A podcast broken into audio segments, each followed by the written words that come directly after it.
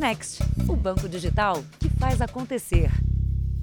Boa noite. Boa noite. Um comerciante foi assassinado na rua de casa, num bairro de classe média em São Paulo. Para a polícia, ele pode ter sido morto por engano. O comerciante dirigiu o carro de um amigo quando foi baleado por um homem numa moto. O comerciante foi morto a 100 metros de casa, na mesma rua onde mora, no bairro de classe média de São Paulo. Júlio César Moraes de Oliveira tinha 41 anos, era dono de um bazar na região. Segundo testemunhas, um homem numa moto parou ao lado do carro do comerciante e efetuou seis disparos. Todos os tiros atingiram a vítima. Júlio César perdeu o controle do veículo e bateu numa árvore. Quando o resgate chegou, ele ainda estava vivo, mas morreu a caminho do hospital. Testemunhas disseram para a polícia que antes de fugir, o assassino desceu da moto para checar se a vítima havia sido mesmo atingida com gravidade. Por isso, a investigação descarta uma tentativa de assalto. A polícia acredita em execução, mas não sabe o motivo do crime.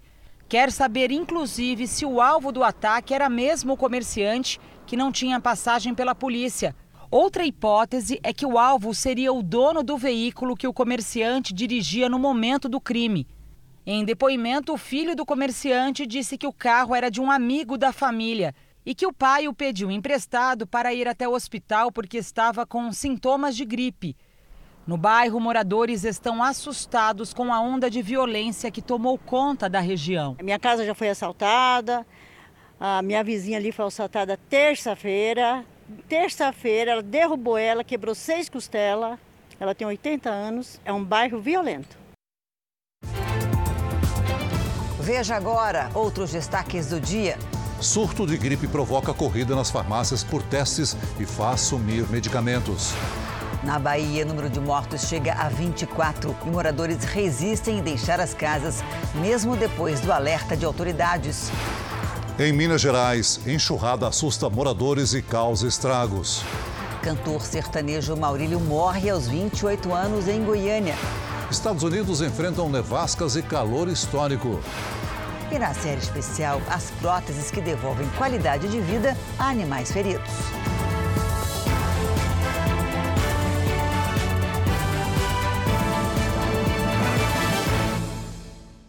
Oferecimento Bradesco. Em 2022, compartilhe o seu brilho.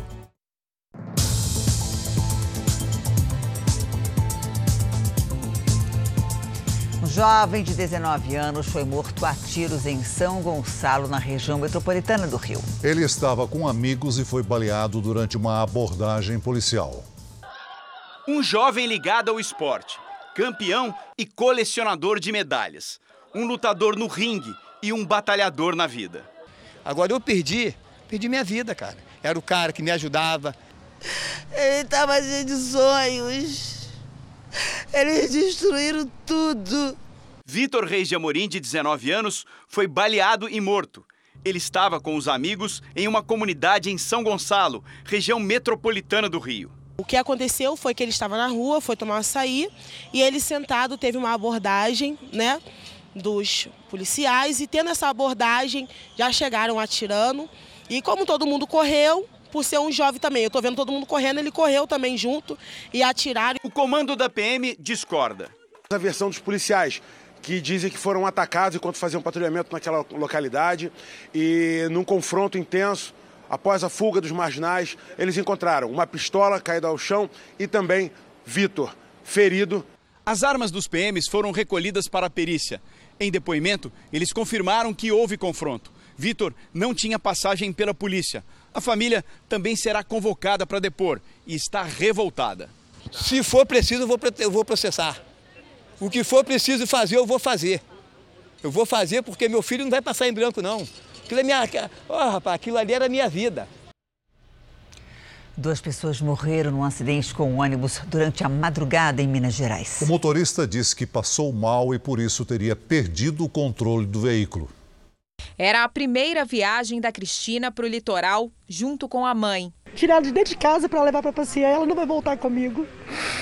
O ônibus saiu de Belo Horizonte com destino a Guarapari, no Espírito Santo, e caiu em uma ribanceira de cerca de 40 metros em João Molevade, região central de Minas. Duas pessoas morreram. Uma sacudida muito forte, eu já estava descendo a ribanceira. A ribanceira, quando eu olhei para o meu lado, o ônibus foi fazendo assim, fazendo assim, que eu olhei para o meu lado, nem ele estava, nem minha mãe estava. Caí pela janela, fui projetado pela janela. O marido da Elbera também morreu no acidente. Francisco Araújo tinha 50 anos de idade. Foi jogado para fora do veículo. Ele estava sentado do meu lado. Ele tinha acabado de abrir o cinto de segurança porque ele ia no banheiro. O acidente aconteceu duas horas depois do início da viagem. O motorista relatou que teria sofrido um mal súbito e perdeu o controle da direção. 46 pessoas estavam no ônibus. Além dos dois mortos, três pessoas com ferimentos graves seguem internadas. Marina, de 23 anos, é uma das sobreviventes. Ela usava cinto de segurança e teve apenas escoriações. Algumas pessoas foram arremessadas do ônibus, né? A maioria estava sem cinto. E aí, infelizmente, teve algumas pessoas que tiveram ferimentos graves e acabaram falecendo. A empresa dona do ônibus disse que o veículo estava autorizado pela Agência Nacional de Transportes Terrestres a fazer viagens com passageiros.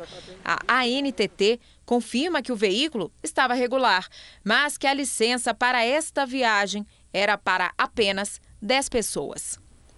E ainda em Minas Gerais, uma mulher foi encontrada morta na zona rural da cidade em que morava. Para a polícia, o principal suspeito é o namorado dela.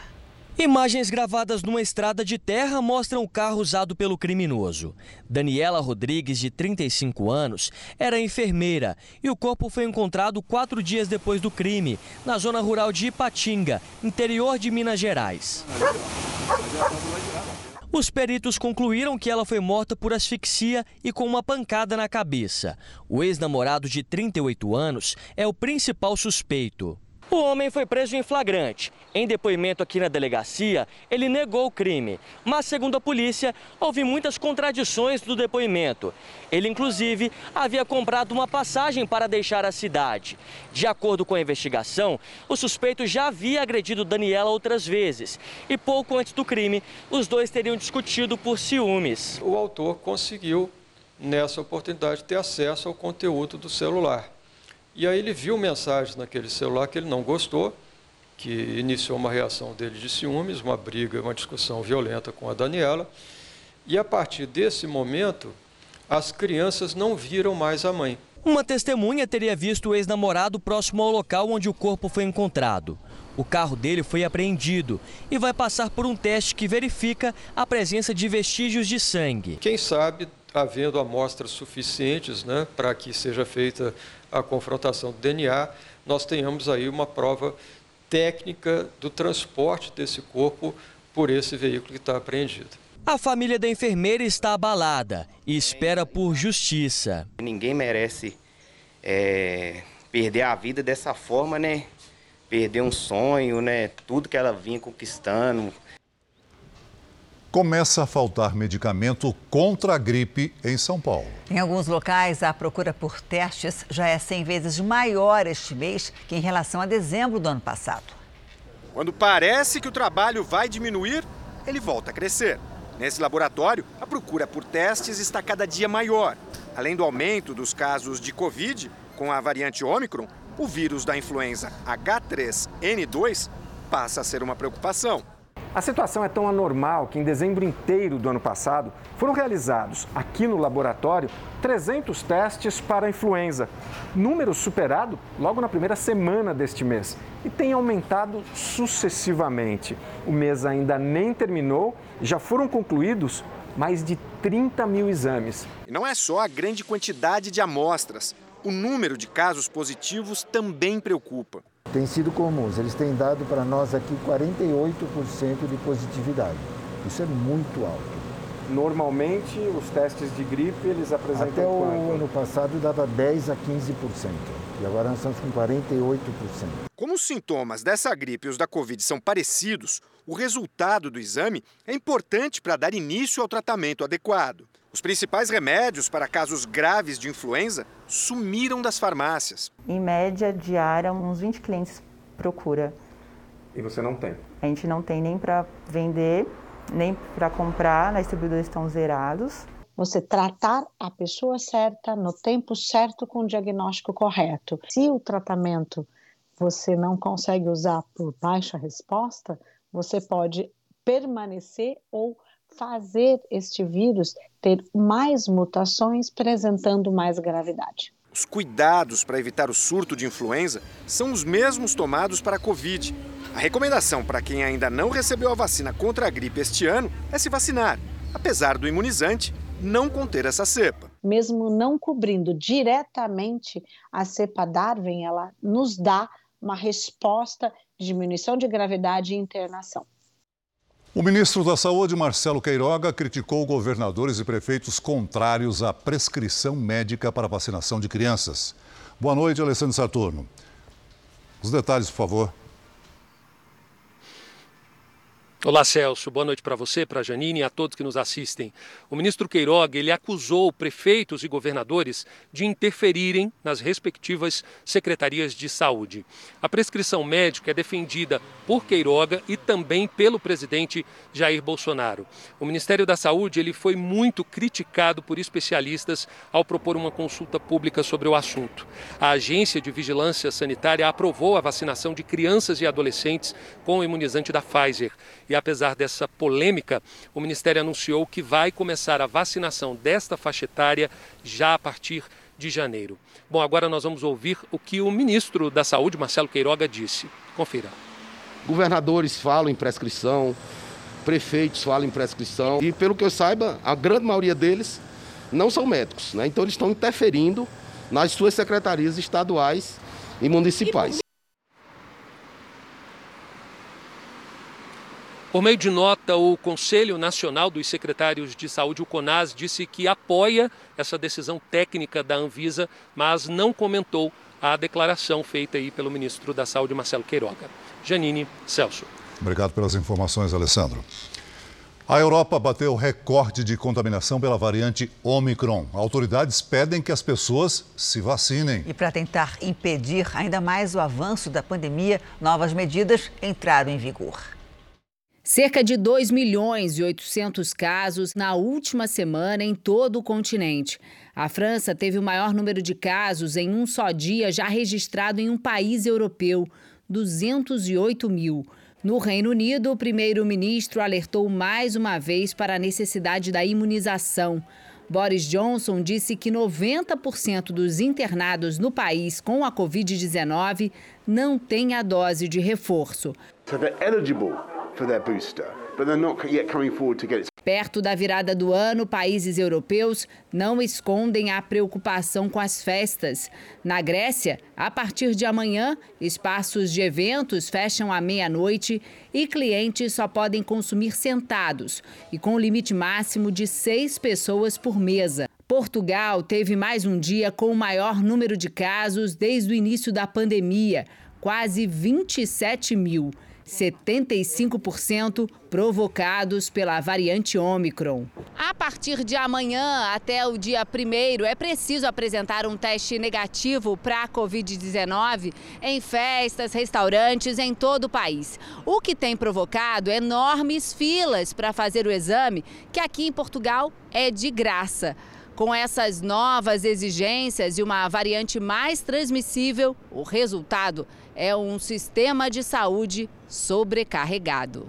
Em um único dia, o serviço de atendimento recebeu cerca de 72 mil ligações.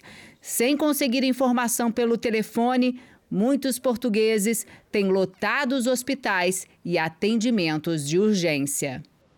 E nos Estados Unidos foram registrados mais de 250 mil casos de Covid na última semana. É o número mais alto desde o começo da pandemia. Mas o infectologista Anthony Fauci revelou que o risco da Omicron é 40% menor em comparação com a Delta. Já a diretora do Centro de Controle e Prevenção de Doenças dos Estados Unidos disse que uma pessoa não vacinada tem 17 vezes mais chances de ser internada se for infectada pela Omicron. No sul da China, uma cidade deu um castigo a moradores. Eles teriam violado as medidas de combate contra o coronavírus. Dezenas de pessoas foram obrigadas a desfilar pelas ruas da cidade com cartazes que estampavam o nome e a foto deles para que outros moradores soubessem que eles violaram a determinação. O vídeo viralizou na internet e provocou críticas internacionais. Há 11 anos, humilhações a suspeitos de crimes estão proibidas no país, mas alguns governos locais retomaram essa prática durante a pandemia. Veja a seguir: o índice que calcula o reajuste dos aluguéis fecha o ano com alta de quase 18%. E na série especial, mais qualidade de vida para cães com problemas de locomoção, cadeiras de rodas e próteses são cada vez mais comuns.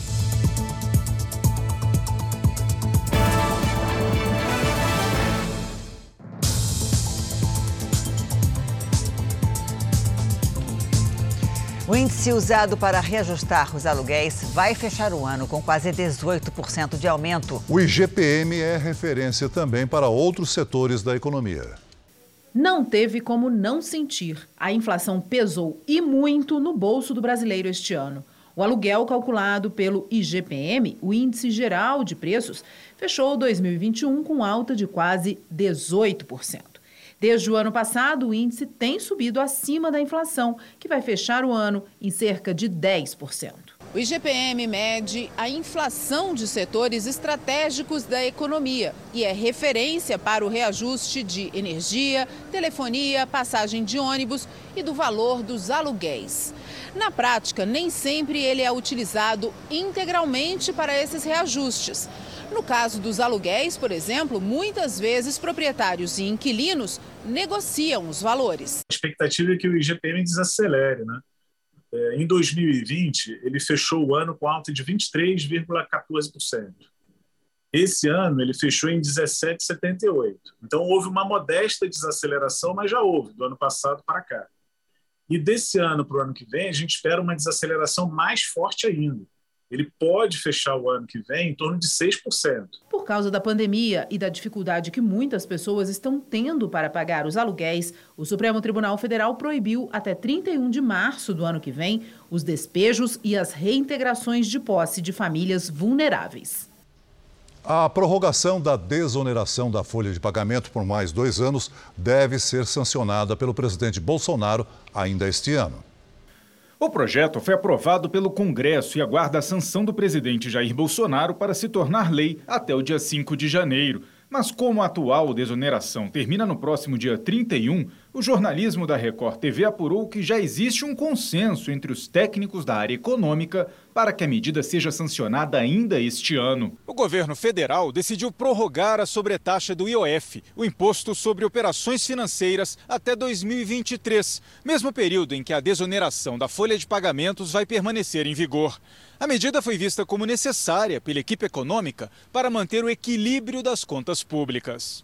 O autor do projeto, o deputado Efraim Filho, defende a sanção integral do texto. A prorrogação foi um ato de responsabilidade fiscal ao não incluir nenhum novo setor para não dar a narrativa né, de perda de arrecadação diferente daquilo que o governo já teve nesse ano 2021. Para empresários, a continuidade da medida é necessária para garantir postos de trabalho e ampliar as vagas com a retomada da economia. No nosso setor, empregamos aproximadamente 2 milhões e meio de profissionais. Nós estimamos que com a continuidade da desoneração, nós poderemos contratar, teremos que contratar em torno de 970 mil profissionais. É um projeto prioritário para o país, é um projeto essencial, porque, como eu sempre digo, emprego gera renda, renda gera uh, consumo e impostos e volta a gerar novamente emprego. A desoneração da folha de pagamentos está em vigor desde 2011.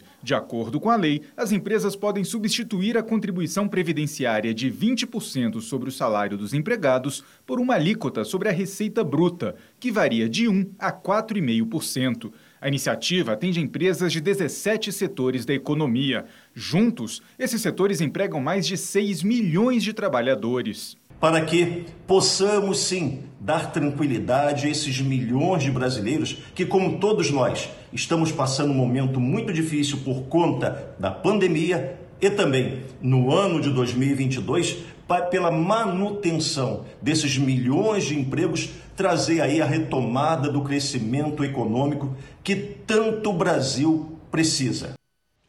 A segunda fase do leilão da SEDAI, a Companhia de Água e Esgoto do Estado do Rio de Janeiro, arrecadou 2 bilhões e 200 milhões de reais. O leilão foi na sede da Bolsa de Valores em São Paulo.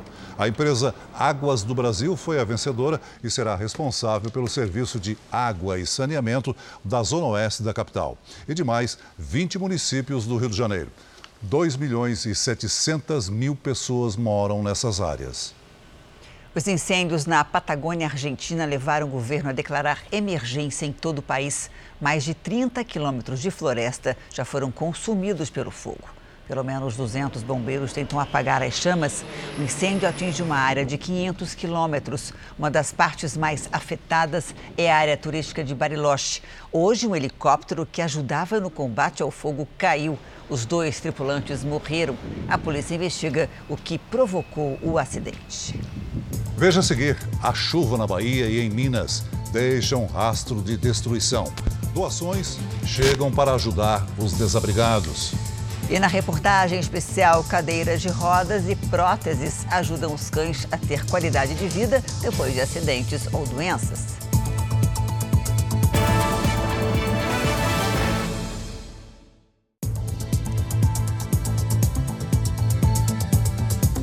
Golpes de investimentos em criptomoedas provocaram prejuízo de mais de 45 bilhões de reais só este ano no mundo inteiro. Aqui no Brasil, as negociações com moedas digitais ficaram no topo das denúncias de fraudes financeiras na Comissão de Valores Mobiliários. Envergonhada, ela prefere esconder a identidade. A jovem investiu toda a herança que o pai deixou em criptomoedas escolheu uma corretora administrada por um amigo do ex-namorado. Quando tentou resgatar o valor, se surpreendeu com a resposta. Não tenho seu dinheiro, vou ver o que eu faço, vou ver se eu pego um empréstimo, vou ver como que eu vou depositar esse dinheiro para você. O amigo golpista se apresentava como sócio principal da empresa. Era hábil em convencer os investidores a entregar altas somas e, de repente, desapareceu. A pessoa simplesmente uh, para, cessa toda a comunicação. Ela não atende mais telefone, WhatsApp, e-mails. A pessoa simplesmente some. O Ricardo é um dos dez empresários lesados em Campos do Jordão, interior de São Paulo. Foi apresentado uh, ao indivíduo, ao criminoso, através de, um, de uma amiga, dona de um restaurante. Uh, e assim foi, naturalmente eu também apresentei ele a outras pessoas, é uma bola de neve, né? A corretora de criptomoedas tem registro na Junta Comercial de São Paulo com endereço nesse prédio aqui na Avenida Paulista. Mas segundo funcionários do edifício, a empresa jamais funcionou no local, para surpresa de inúmeras vítimas de todo o país que foram seduzidas com promessas de ganhos altíssimos e agora se sentem enganadas. Esse engenheiro perdeu 600 mil reais.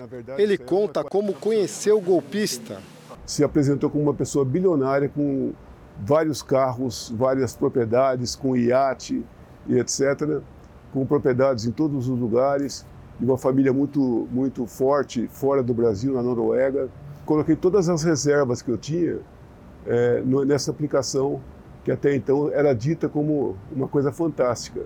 E de fato, nos primeiros, nas primeiras semanas, ele apresentou resultados estratosféricos. Um relatório de uma empresa especializada nesse tipo de fraude mostra que em 2021, os golpes com criptomoedas em todo o mundo provocaram um prejuízo de 45 bilhões de reais, 81% a mais que em 2020. Aqui no Brasil, os estelionatários ampliam as táticas para enganar investidores. É importante saber que alguns criminosos utilizam perfis em redes sociais para entrar em contato com as vítimas, muitas vezes é, utilizando foto, nome de grandes investidores dessa área ou usando nomes de youtubers que são muito conhecidos no meio para oferecer alguma proposta muito vantajosa, oferecer algum investimento e isso é fraude. Para a vítima que perdeu toda herança em poucos meses, a sensação é de impotência. Foi o único dinheiro que meu pai deixou. É muito difícil falar do meu pai.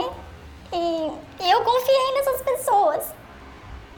Esse dinheiro simplesmente sumiu. Dois tiroteios assustaram moradores de uma das principais avenidas da zona norte do Rio de Janeiro. Foram mais de 10 disparos. O carro serviu de escudo e salvou a vida de um policial militar vítima de uma tentativa de assalto. Ele e outros três homens se preparavam para entrar no veículo quando foram abordados por criminosos armados. O policial reagiu e houve troca de tiros. O telhado de uma das casas foi atingido. No confronto, um suspeito foi baleado e morreu depois de dar entrada no hospital. Os outros assaltantes fugiram. Minutos depois, nessa mesma rua, mais um assalto terminou em tiroteio. Dessa vez, um idoso teve o carro roubado próximo a esse posto de gasolina. Outro policial militar que abastecia aqui antes de seguir para o trabalho reagiu. Agora a polícia investiga se os criminosos são os mesmos do primeiro assalto. Soltaram de cinco a seis elementos, todos eles armados. Uma outra pessoa do outro lado da rua começou a dar tiros em cima deles, eles começaram a revidar, manobraram meu carro e foram embora. Ninguém ficou ferido e os criminosos conseguiram escapar. Os assaltos aconteceram numa das principais avenidas da zona norte do Rio. A região é cercada por comunidades dominadas por facções criminosas rivais. Os investigadores buscam imagens de câmeras de segurança que ajudem a identificar os suspeitos. O cantor sertanejo Maurílio morreu hoje em Goiânia. Ele estava internado há duas semanas depois de passar mal durante a gravação de um DVD. O último boletim médico já dizia que o estado de saúde do artista tinha piorado. O quadro era de infecção generalizada. Nas redes sociais, a mulher e a mãe de Maurílio pediram orações. E a gente está firme, a gente está confiante, a gente vai continuar orando e a gente pede também que vocês continuem orando, tá? Pela vida do Maurílio. A morte do cantor Maurílio Ribeiro foi anunciada pela equipe médica do hospital às quatro e meia da tarde e confirmada pelo escritório do artista logo em seguida. Era o fim de uma batalha que durou exatamente duas semanas. Maurílio, da dupla com Luísa, sofreu uma embolia pulmonar causada por uma trombose sanguínea durante a gravação de um DVD em Goiânia, no dia 15 de dezembro. Imagens feitas por convidados mostram o cantor ainda no palco, sorrindo e interagindo com o público. Ele passou mal logo depois da apresentação. Apesar de ser mais comum em pessoas com mais de 40 anos, pacientes jovens com algum fator de risco também podem ter o problema. Era o caso de Maurílio, que sofreu um acidente de moto há cinco anos e chegou a tomar anticoagulante durante cerca de dois anos. Ele fez um traumatismo ali na perna há muito tempo atrás e ele tomou um, um tempo de anticoagulante ali, porque fez uma lesão vascular ali naquela região. Então ali o sangue já passa com dificuldade. Maurílio nasceu em Imperatriz, no Maranhão. A dupla com Luísa surgiu em 2017. Dois anos depois, veio o grande hit, S de Saudade, com a dupla Zé Neto e Cristiano. Estou com S de saudade, cheio de balada na cidade. A morte do cantor, com apenas 28 anos, deixou parentes, fãs e amigos desolados.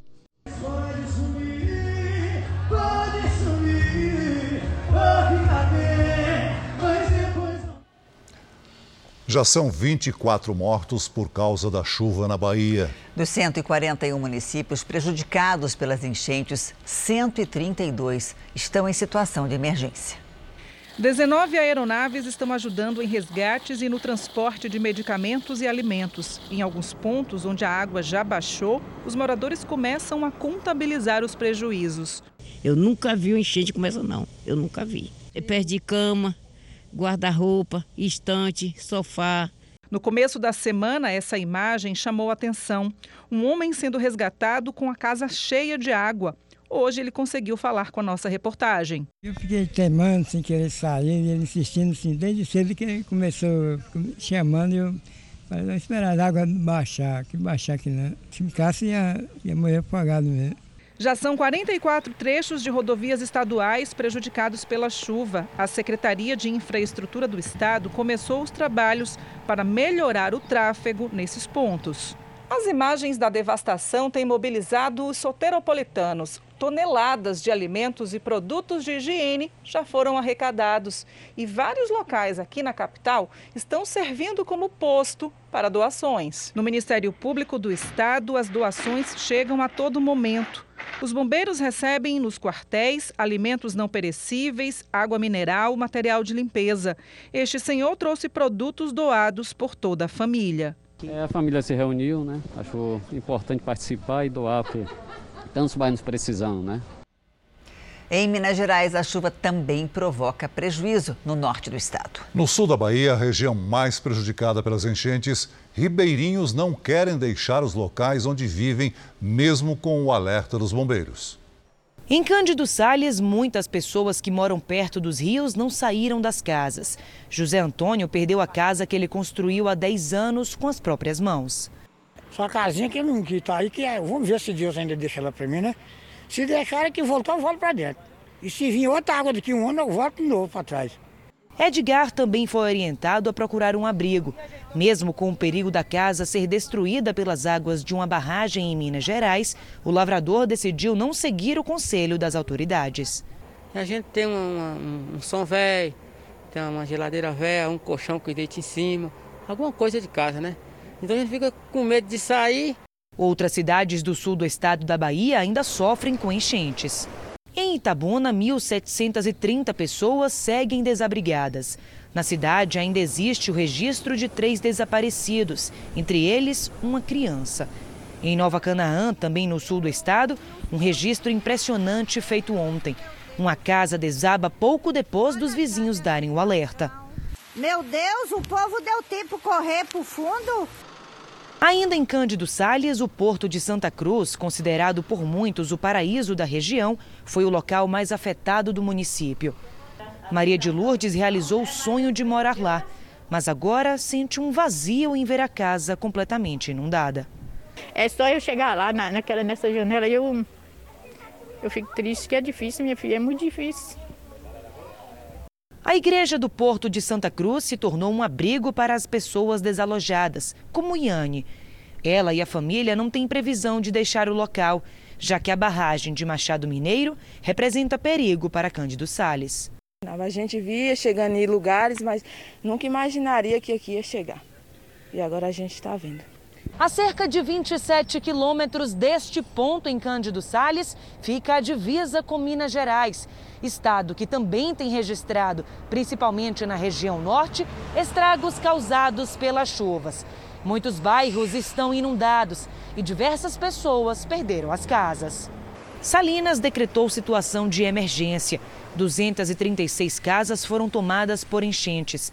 23 pessoas estão desabrigadas. Em Porteirinha, a água de um rio da cidade invadiu bairros. São 30 desabrigados. Em várias cidades do Vale do Jequitinhonha, a força d'água assustou moradores. Em Pedra Azul, o rio da cidade se transformou numa cachoeira. Teresina, no Piauí, foi a capital que teve o maior volume de chuva em 24 horas. Na região sudeste, as pancadas de verão atingiram São Paulo e Minas Gerais. Mariana Bispo, boa noite para você. Essa chuva deve aumentar nos próximos dias? Deve sim, Janine. Boa noite para você, Celso, a todos que nos acompanham. Gente, vai aumentar porque as nuvens de chuva ainda estão no Nordeste e agora elas vão se deslocar, viu? E vão ficar posicionadas no Sudeste e no Centro-Oeste do país. A partir de amanhã, o corredor de umidade ganha força entre o Acre e o Rio de Janeiro. Em Minas Gerais, no Espírito Santo, no Rio de Janeiro, em Goiás e em Mato Grosso, os temporais podem causar alagamentos. Em São Paulo, em Mato Grosso do Sul, no Paraná e também em Santa Catarina, tem chance de chuva de granizo. No Nordeste, mesmo com menor quantidade de água, o risco de deslizamentos ainda é bastante alto. Do Amazonas até o Piauí, a quinta-feira será de chuva forte. Isso a qualquer hora do dia. A boa notícia é que amanhã o tempo felizmente começa a abrir em parte da Bahia. No Rio Grande do Sul, nada de chuva amanhã e baixa umidade relativa do ar, tempo bastante seco. Em Porto Alegre, calor 35 graus amanhã. No Rio de Janeiro, 28 graus. Em Cuiabá e em Manaus, 32. Em Salvador, 29. Em Rio Branco, 31. Em São Paulo, dias típicos de verão, tempo firme abafado pela manhã e alto risco de temporais entre tarde e noite. Máxima de 26 graus e vai ser assim, ó, até domingo. O nosso primeiro pedido de hoje é da Marilda, fã do Jornal da Record. Ela quer saber como ficará o tempo em Canoinhas, Santa Catarina. Pois é, ela queria muito aparecer no Jornal da Record, como ela mesma escreveu ali, Celso. Bom, Marilda, obrigada pela participação em Canoinhas, sol encoberto e chuva a qualquer hora do dia, máxima de 23 graus amanhã. Vamos responder agora ao Danilo de Coribe, na Bahia. Ele diz estar ansioso para o sol voltar à região. Pois é, olha, vai aproveitar o sol pela manhã, viu, Danilo? Porque a partir da tarde tem chance de pancadas de chuva aí na sua cidade. Máxima de 27 graus e o tempo vai ficar assim até domingo. Bom, participe também do nosso Tempo Delivery pelas redes sociais. Mande sua mensagem com a hashtag você no JR que a gente responde. A gente se vê amanhã. Janine Celso. Até amanhã, Mariana. Obrigada. Nos Estados Unidos, moradores enfrentam os extremos do clima neste fim de ano. Enquanto o sul do país sofre uma forte onda de calor, outras regiões enfrentam tempestades de neve. O estado da Califórnia, que acaba de sair de uma seca extrema, foi atingido por uma das mais intensas tempestades de inverno dos últimos tempos. Algumas regiões acumulam mais de 5 metros de neve, o que derrubou linhas de energia elétrica. A população também sofre com a falta de produtos nas prateleiras, já que muitas estradas do país estão bloqueadas por causa da neve e do gelo. No estado de Montana, as condições do clima provocaram uma avalanche. Seis pessoas esquiavam na região na hora do deslizamento e dois homens de 40 anos foram soterrados e morreram. Em Utah, um sistema de alerta foi disparado para os moradores, avisando sobre os riscos da tempestade que deve se agravar nos próximos dias. O estado vizinho de Nevada já declarou emergência. Segundo o Serviço Meteorológico dos Estados Unidos, essa tempestade de inverno deve produzir neve acumulada em pelo menos 18 estados do país neste fim de ano. Enquanto isso, outras regiões do território norte-americano enfrentam fortes ondas de calor. É o caso aqui da Flórida, onde hoje as temperaturas chegaram a quase 30 graus. Até o Alasca, conhecido por suas geleiras e frio intenso, registrou 20 graus no domingo, a mais alta temperatura da história para o mês de dezembro. Quase três anos depois da tragédia em Brumadinho, Minas Gerais, mais uma vítima foi identificada. Nós vamos ao vivo com Gisele Ramos, que tem as informações. Boa noite, Gisele. Boa noite, Celso, Janine. A identificação foi feita por meio do DNA nos ossos da vítima, encontrados em setembro. A equipe de perícia concluiu que o material biológico pertence a Lecilda de Oliveira, uma funcionária da Vale que tinha 49 anos e trabalhava como analista de operações. Falta identificar ainda outras seis vítimas soterradas pela lama da barragem em janeiro de 2019. 270 pessoas morreram. Celso, Janine. Obrigado, Gisele. A Venezuela é um dos países mais violentos da América Latina. É o que aponta um relatório divulgado pela ONG Observatório Venezuelano da Violência. A estimativa é que 11.081 pessoas tenham morrido de causas violentas no país este ano. Desse total, mais de 3 mil são homicídios, 4 mil mortes sob investigação e 2.332 por resistência à autoridade. A média é de 40 casos por 100 mil habitantes, o que coloca a Venezuela ao lado de Honduras como um dos países mais violentos da América Latina, além de ser o mais pobre das Américas. Com uma grave crise econômica, a população enfrenta dificuldades para comprar comida. O governo do ditador Nicolás Maduro não consegue controlar a inflação, que neste ano supera os mil por cento. Vamos agora com a opinião do Augusto Nunes. Oi, Augusto, boa noite para você. Boa noite, Janine. Boa noite, Celso. Boa noite a você que nos acompanha. Quem sonha com a pacificação do Oriente Médio aplaudiu nesta terça-feira o encontro entre o líder palestino Mahmoud Abbas e o ministro da Defesa israelense, Benny Gantz. Foi a primeira visita de um chefe de governo da Cisjordânia a uma autoridade do Estado judeu em mais de 10 anos. Nesta quarta-feira, a organização terrorista Hamas, que controla a faixa de Gaza, reagiu ao fato histórico soltando foguetes na direção do inimigo. Previsivelmente, os alvos do ataque revidaram com o bombardeio de instalações militares do Hamas. Como sempre, a maioria dos jornalistas dará mais destaque ao revide do que aos disparos de foguetes que o tornaram inevitável. A culpa é invariavelmente atribuída a Israel por quem finge ignorar o desejo reiterado o tempo todo por organizações semelhantes ao Hamas, de, aspas, afogar o Estado sionista no Mar Morto, fecha aspas. O episódio desta semana é só mais um da série que identifica com nitidez quem continua perseguindo a paz e quem acredita que não existe outro caminho além da eternização da guerra. O Ministério Público do Rio Grande do Sul denunciou um bispo católico por estupro. Ele teria abusado de meninos de 13 e 14 anos. O caso está sendo analisado por desembargadores do Tribunal de Justiça do Estado. O bispo Antônio Carlos Rossi Keller é o líder da Diocese de Frederico Westphalen, que compreende 39 paróquias em 56 municípios. Ele foi denunciado pelo Ministério Público do Rio Grande do Sul por estupro de vulnerável. Os crimes teriam sido praticados entre 2008 e 2010 contra dois adolescentes ligados à Igreja Católica.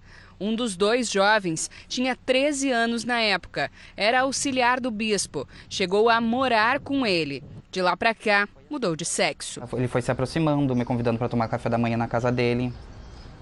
Uh, me dando presentes no meu aniversário em dezembro. Ele me disse que queria me mostrar uma coisa no computador, no escritório dele. E ali ele já me levantou da cadeira, ele trancou a porta, fechou as cortinas e me levantou da cadeira e já me deu um beijo na boca. Hoje eu enxergo que eu fui vítima dele. Foi abuso, foi um estupro de vulnerável. Para o Ministério Público, todos os relatos e indícios confirmam que o bispo cometeu o crime de estupro de vulnerável com menores de 14 anos. A justiça aqui da comarca de Frederico Westphalen não aceitou a denúncia com o argumento de que os atos teriam sido cometidos antes da criação da lei que tipifica este crime, que é de agosto de 2009. Agora, o Ministério Público entrou com um recurso no Tribunal de Justiça do Rio Grande do Sul. Se a denúncia for aceita, o padre se tornará réu.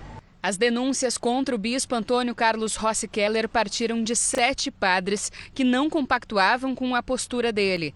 Em 2017, eles encaminharam uma carta para o Ministério Público relatando fortes indícios de pedofilia.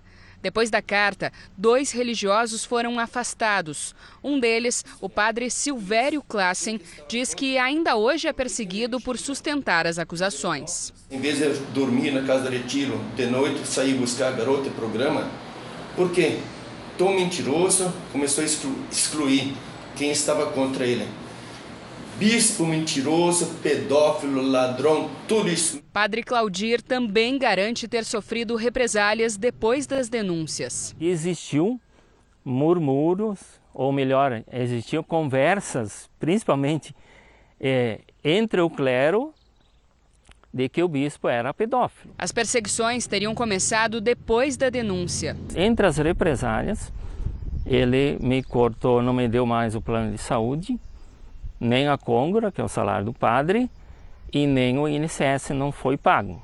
O bispo, violando todas as regras de direito processual, direito canônico, passou a persegui-lo, né, de forma bastante ostensiva, o que deixa claro por parte da igreja, né, que é um recado, parece. Quem denunciar uh, delitos de cunho sexual perante a igreja será punido veementemente. Em uma rede social, o bispo Keller, que permanece no exercício de suas atividades na Igreja Católica, disse que as acusações são inverídicas e que já foram julgadas nas instâncias eclesiásticas e civis, e que nenhuma destas acusações foi acolhida. Ele completa dizendo que vai tomar medidas cabíveis contra aqueles que pretendem semear escândalo contra a pessoa do bispo diocesano por contrariar interesses escusos e inaceitáveis.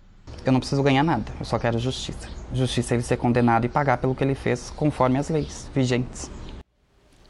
O Flamengo confirmou a contratação do técnico português Paulo Souza. O treinador de 51 anos comandava a seleção da Polônia e pagou cerca de 2 milhões de reais para rescindir o contrato.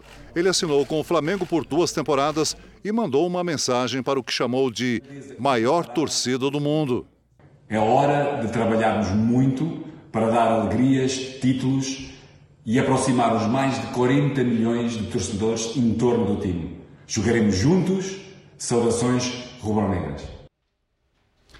Agora a nossa série especial. Quem tem cachorro sabe que é tudo de bom, vira parte da família. Por isso, muitos donos não medem esforços para garantir a qualidade de vida dos pets. Cadeiras de rodas e próteses são cada vez mais comuns em cães com deficiência nas patas ou que sofreram acidentes graves.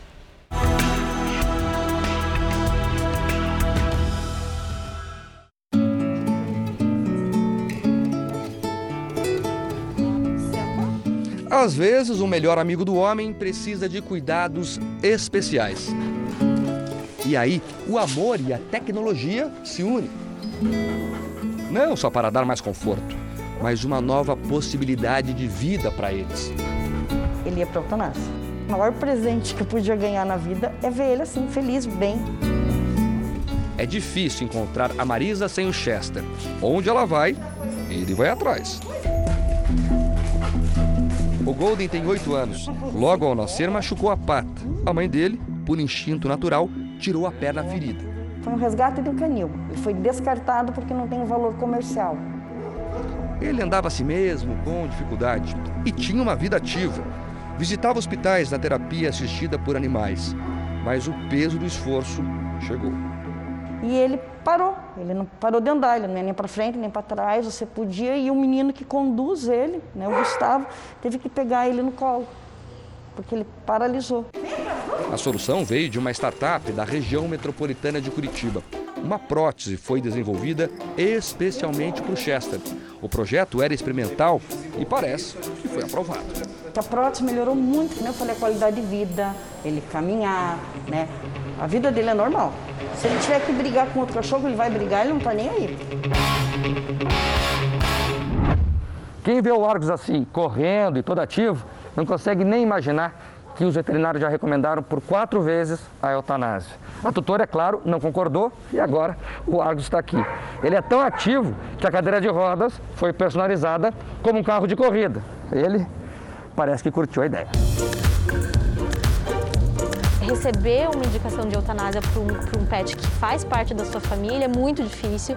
E o meu questionamento para todos eles, né, para todas essas indicações, foi que realmente ele é um pet saudável, ele não anda, né, mas ele tem uma boa saúde.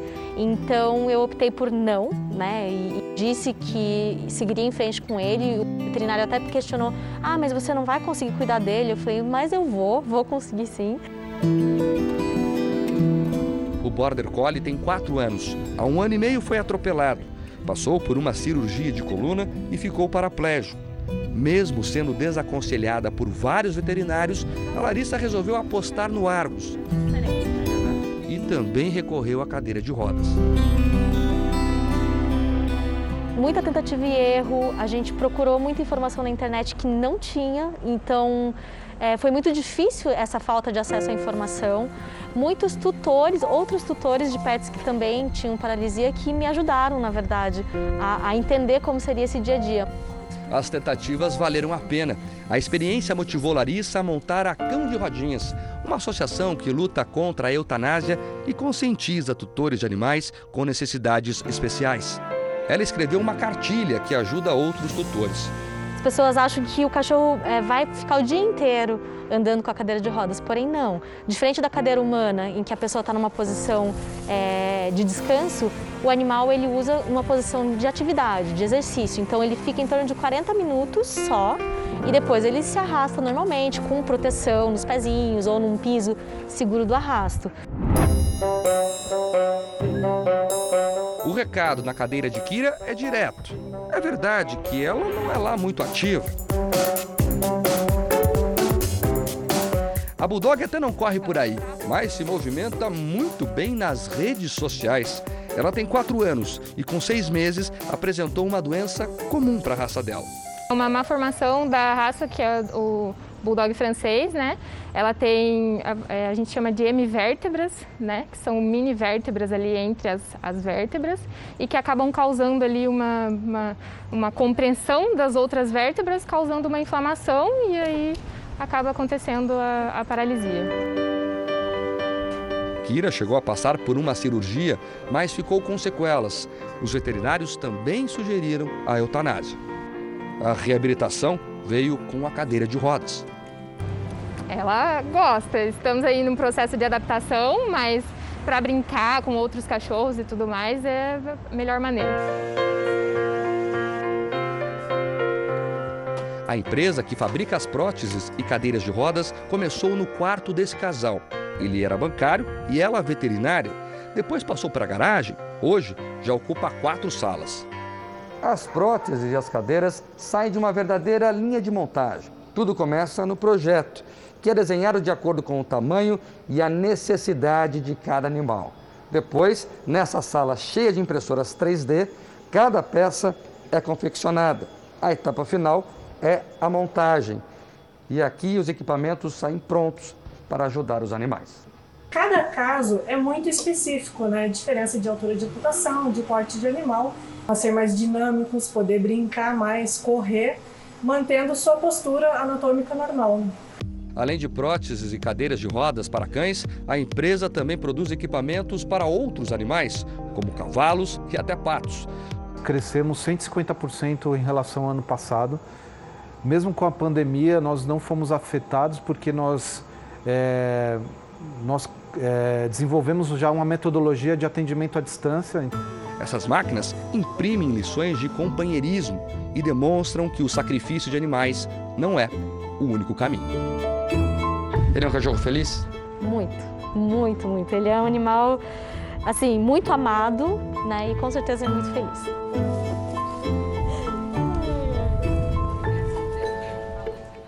O Jornal da Record termina aqui. A meia-noite e meia tem mais Jornal da Record. Fica agora com a Bíblia. No episódio de hoje, encontro com Raquel.